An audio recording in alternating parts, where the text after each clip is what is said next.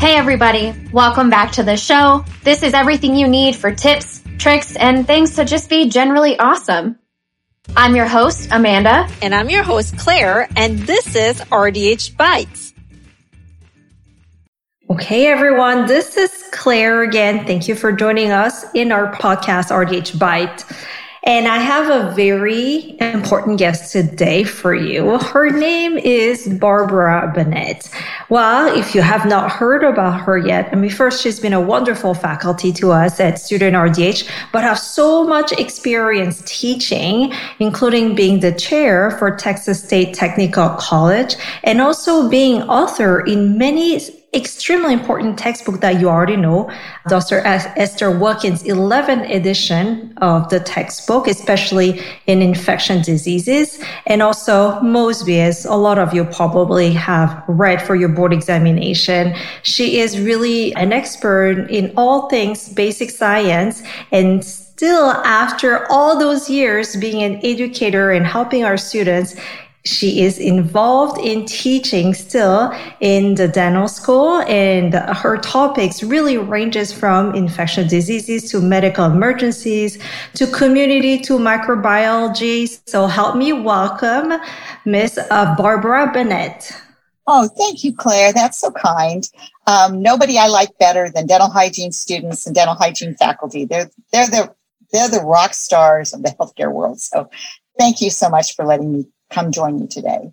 It's a pleasure. And I know you're going to talk about a topic that's, I'm just going to warn everybody, a little difficult. And Barbara is here to make it nice and easy to understand and kind of really get your head around this topic. So, what is it, Barbara, today? Okay. Well, one of the first subjects you take in dental hygiene school is embryology and histology. Mm-hmm. And most of you have probably forgotten most of what you learned. But one of the things I had the pleasure of doing is teaching embryology and histology, then oral pathology and perio. And believe it or not, they're foundational by understanding how something is formed and how something works, you're mm-hmm. better able to understand what goes wrong. So mm-hmm. it wasn't just a course to make you crazy. It was a course that was foundational. And again, because it was so early in the curriculum, most of you have probably forgotten all about those wonderful germ layers and what they form and what they do. So my job today is to help you understand how it works and put it back together in a way that's going to help you be a mm-hmm. successful clinician. And as you're concerned about, because you're getting ready to take your boards, to successfully negotiate those tough questions. I love it because it's fundamental. And if something goes wrong in those basic layers, I mean, it's like, and I was, you know, reading and, you know, I think about, you know, for example, the branchial arches that we're going to talk about today, but to me, they're like a little bit the bread dough. You know, we uh-huh. are around Thanksgiving right now where you have your dough, but then you keep massaging it and, you know, just making shape. And that's kind of how our body works. We are just kind of one dough to begin with, made of many, many, many different cells, but started with, you know, one cell and kind of how it splits and, double every single time. Is, is, that an okay analogy, Barbara? It's a great analogy. I love it. We are just so incredible. Our bodies mm-hmm. are just the most amazing things. Mine's a little chubby right now, thanks to a little extra pumpkin pie. But you know what? It's still a miracle because it mm-hmm. still works and it gets me where I need to go. Right. And it's so incredibly complicated mm-hmm. that at any junction, when mm-hmm. things are forming, something can go wrong. There are literally billions of times when cells divide or cells form, and at any given time, those cells can mutate mm-hmm. or they can fail to divide correctly mm-hmm. or they can go crazy in their division. And mm-hmm. that's what we usually call cancer. But again, understanding how it all's going way back to that bread dough beginning and mm-hmm. understanding that those basic components, if everything goes right, you're going to have a beautiful loaf of French bread, because that's my favorite, when you're done. So, what I'd like to do, if it's okay with you, Claire, is kind of start at the beginning and yes. just do a quick review of the formation of the head and neck mm-hmm. and those embryological layers that start out with because again that's where it all starts out I'm definitely on board with that, and that's going to be a great review for those who have not, uh, who have learned. But if you have not learned yet, you know this is kind of a little preview of some other courses you're going to take. So we are ready for you, Barbara. Okay. Well, of course, as as Claire mentioned, we start out as as two cells, and then we start dividing like crazy, and very very early we become a cluster of cells that starts to fuse into a tube form. I kind of think about like a little caterpillar that's curled up on itself. Mm-hmm. And there's three layers to that tube. The outside layer is the endo ectoderm, ecto mm-hmm. meaning outside.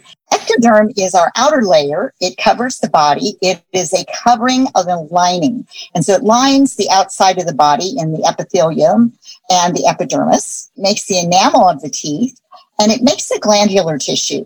Now, people forget about the glands being epithelial, and that's a frequently missed test question. Mm. If you think about how glands form, they all start on the surface of something and mm. grow down in. So they start on the outsides. For example, the thyroid gland actually starts in the middle of the tongue and grows downward. The pituitary gland starts at the roof of the mouth and grows upward. So they're glandular. So again, people forget that. So don't forget, folks, that epithelium includes the glands. Now, Love that. That's yes. So what I like to tell you about ectoderm is that anything ectoderm is usually the exception. Okay. It makes the enamel. It makes the epithelium. It makes things that are different. So that's, it's really, really important. Mm-hmm. But again, it's, it's not the most numerous of the most mm. varied tissue of the body. The second layer of the body is the mesoderm, and that mm-hmm. is middle. So if you remember, ectoderm has E for epithelium and enamel. That's helpful. Yes. Okay? And mesoderm is M for middle. Now, baby connective tissue or immature connective tissue is also called mesenchyme. Mm. That's another M. So the, the mesoderm is all the connective tissue, and that's a huge variety. Uh, it makes up the dermis of the skin, all the underlying connective tissue, because epithelium has to have connective tissue underneath. It can't support mm-hmm. itself. So our muscle, our bone, our lymphatic, all the blood cells, cartilage, our reproductive organs, all of that is from the mesoderm or the mm-hmm. middle. Now, what's cool about that and what makes it easy for you all as dental hygiene students and dental hygiene people that are learning is all of the tooth except, remember, ectoderm is the exception, except mm-hmm. the enamel comes from mesoderm. Wow. The you totally simplified it for us. That's wonderful. It's so easy when you think about it that way. So whether it's pulp, whether mm-hmm. it's dentin, whether it's bone, whether it's the periodontal ligament, it mm-hmm. all comes from connective tissue, which comes from mesoderm. Mm-hmm. And finally, the last layer, which it doesn't concern us too much in dentistry, is endoderm. And that is innermost structures, lining, endothelium, the lining of blood vessels. If you think about endodontic therapy, that's the inside of the tooth. So endo mm-hmm. means inside. Mm-hmm. So those are some things that again kind of help you bring those three germ layers together mm-hmm. and put them put them in some kind of logical order. That alone was a chapter of its own in a dental hygiene curriculum. Let me go a little step farther and tell you how it links to pathology. If you haven't started studying your medical terminology, Procter & Gamble has a great CE course that's free. Claire has some great stuff on her website that's medical terminology. If you understand what something means, I would say over half the time, you can get the question right whether you really know what the specific answer is. I was director of curriculum at a medical school. I just mm-hmm. uh, retired recently, but I'm still involved with assessment. But what I would tell my medical students is context clues. I would take their their national board they have different ones. And I would get them right, even though I'm not a medical student. And I said, it's all about context clues. Mm-hmm. So know your terminology, if you know your terminology, figure it out. So, for example, if it is a malignant tumor of epithelium, it is a carcinoma. So we all know about basal cell carcinoma and squamous cell carcinoma. Squamous cell carcinoma, of course, is the most common oral cancer. cancer. And these are epithelial tissues. Mm-hmm. Now remember, salivary glands are epithelium, are, are epithelial origin, but their prefix is adeno. Mm. So a salivary okay. gland cancer would be adenocarcinoma. Okay, great. So a malignant, remember the, the acinic glands of the salivary glands, that would be a acinic cell adenocarcinoma. Okay. Now a totally non-dental related mm-hmm. is one of the most common breast cancers. Ah, yes. Invasive ductal carcinoma. Mm-hmm. Because again, the breasts are glandular. Okay, and you're saying they are epithelial origin. They're epithelial and, origin. And they're called carcinoma. They're carcinomas. So if it is, if they ask you what the origin of, of a specific cancer is, and it has carcinoma in the name, it's epithelial. From the I love it. I, I, hope everybody gets some sort of board question that are related to that. There usually is one or two like that. Mm-hmm. It's, it's pretty important. So again, knowing your your terminology really, really, really helps. Now, if it's just for fun, let's add some more terminology. So pleo means many shape. Morpho means, uh, uh pleo means many. Morpho mm-hmm. means shape. So if I have a pleomorphic adenocarcinoma, mm. that is what we also, we often call a mixed salivary mm. tumor. Mm, I see. So does that All right. help understand yeah, yeah. that? So you put like those three words together, right. saying right. mixed, and basically we're translating something that resonates with us a little bit more. You know, right. and adeno means gland, so it's a gland, and then carcinoma, we're like, oh, it's from the epithelial layer. There you go. Easy peasy. Right. yes, when you say it like that, it's easy peasy. Now you helped us understand. and just having done it for thousands of years helps a lot. That's one good thing. When you're old, you have lots of experience. Um, That's why we have you here. if it is a cancer of the mesoderm, mm-hmm. it is mm-hmm. a sarcoma.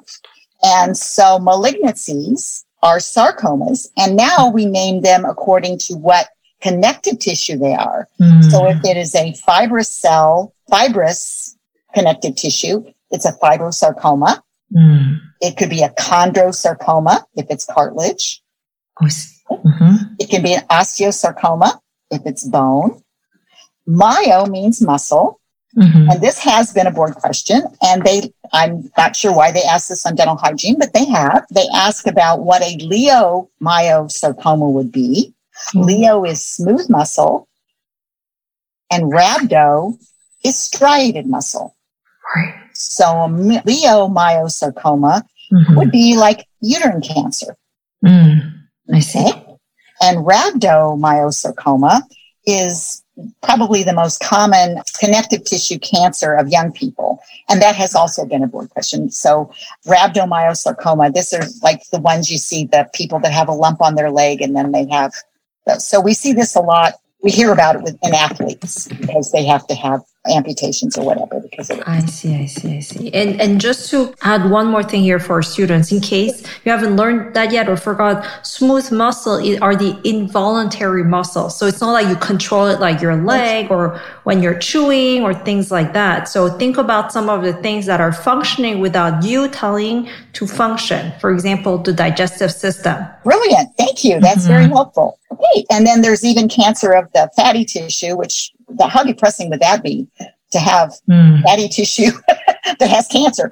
But anyway, that would be a liposarcoma. yes, really- liposarcoma. I think everybody gets this concept. It's basically when you when they say certain can uh, terminology on cancer, they just put all those words together. Then put them together. Anatomists are really very straightforward. They don't want to have to think about where mm-hmm. something is. They want it to describe what they're describing. So again, it really does help. Well, I like that system. At least it, if, if you, if you understand those terminology and learn them today, then, you know, you will always be able to find the answer. Hopefully, mm-hmm. yeah, at least, and hopefully you'll never have to use it in real life to read a pathology report, but that may happen too. And you're definitely going to get pathology reports back from your patients. Your yeah. patients, yeah. Mhm. Okay, let's see. Okay, so Claire, where would you like me to go next? Would you like me to talk more about formation of the face and head? Yes, why don't we? I mean, obviously, we are talking about, you know, head and neck anatomy. Mm-hmm. Embryology kind of goes hand in hand with dental or head and neck anatomy when Yes. there's a, a curriculum in a dental hygiene school. So, yeah, if, you know, if we can kind of get in what's most important to know about embryology with our face and, well, oral cavity. Okay, well, what's really cool is that really you don't have to go. The face and head and neck are the face and head. Let me just start back with the face Mhm. is only composed of two structures. Mm. Remember, I said it's easy to remember by name fronto nasal process, which literally is the upper head and the middle of the face, Mhm. and branchial arch one. Mhm. Now, if you think about that little curled up caterpillar, the caterpillar has little segments, and Mhm. those are called branchial arches. Mhm. And each of those is responsible for developing some structure. So branchial arch one, well, let me go back for a minute before we get too too crazy about this. So the frontonasal process makes the forehead, Mhm. the middle of the nose, the septum of the nose, all of the nose, the philtrum, which is that cute little part that's Yeah, under the nose. the nose, Mhm. the premaxilla, which is the very triangular portion of the palate, The And upper the- palate, yes, the like upper the palate. Yes, where the incisors are. where the incisors Mm-hmm. and the and the incisors. Mhm. Okay. The frontonasal process makes the top and the middle of the face. Mhm. Got it. Everything else in the face is made by branchial arch one. So Mhm. branchial arch one makes the cheeks, the sides of the mouth, Mhm. the lower jaw, Mhm. all of the teeth except those incisors. Oh, what a great summary, Barbara. Now, what's really cool about that is, and why this is important to pathology, as we are developing, those processes fuse. Mhm. If there's a failure to fuse, that is a cleft. If something, and remember, everything is lined with epithelium. Mhm. So as those layers fuse, the epithelium dissolves and connective tissue is the joining part. Mhm. So as the palate, the sides of the palate from branchial arch one swing down like a bra- drawbridge Mhm. and fuse with that little triangular part that's part of the frontonasal process, the premaxilla. Mhm. If there's a failure to fuse, there will be a cleft lip or palate or both. Mhm. Now we we develop from the outside in. So the lip forms before the palate. So what happens is if there's a failure to fuse in the weeks six to eight, that's a cleft lip. Mhm. If it develops later, weeks eight to 12, that can be a cleft palate. yes. Now this is really significant because that all happens in the first trimester. Right. And a lot of times women don't know that they're Right. pregnant. Mhm. And so we have to be super careful. And of course, that's on every, every dental history. Mhm. Are you pregnant? Do you think you could be pregnant? Because drugs, radiation, Mhm. anything that disturbs that fusion process can cause an abnormality later down the road.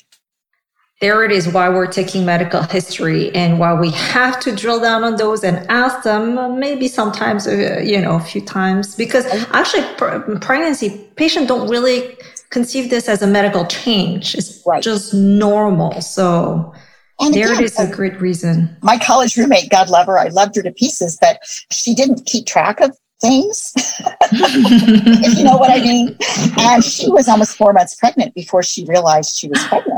Unfortunately, everything, yeah, was fine we, we love her, but she wasn't real organized. But anyway, she, and, and again, there are drugs called teratro- teratogens, which uh, Mhm. means dangerous to the fetus, that we Mhm. absolutely do not want to take during that first trimester Mhm. that are very, very dangerous. So again, um, it's important that we do take a thorough medical history because that can be really critical. I see. Well, thanks for the reminder. And just, uh, you know, just so you remember again, six to 12 weeks, the lips, and then eight weeks, eight to 12 for the palate. The cleft palate. So mm-hmm. there often could be a question when would, on a board, mm-hmm. when would the time period of, of developmental disturbance have occurred? Mm-hmm. And that will give you a time frame to go from that. Mm-hmm. Great.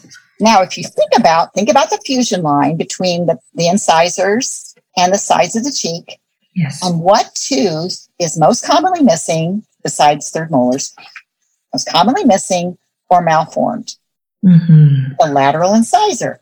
I see. It's because right it's the, right there. It's right in the fusion line. Mm-hmm. So as the law as the as the processes slam shut, then something can happen and disturb that. So again, it all kind of goes back to understanding how things form. Mm-hmm. Now, again, if as those processes fuse, little pieces of epithelium are left behind, those can be called rests of epithelium, and they can form cysts.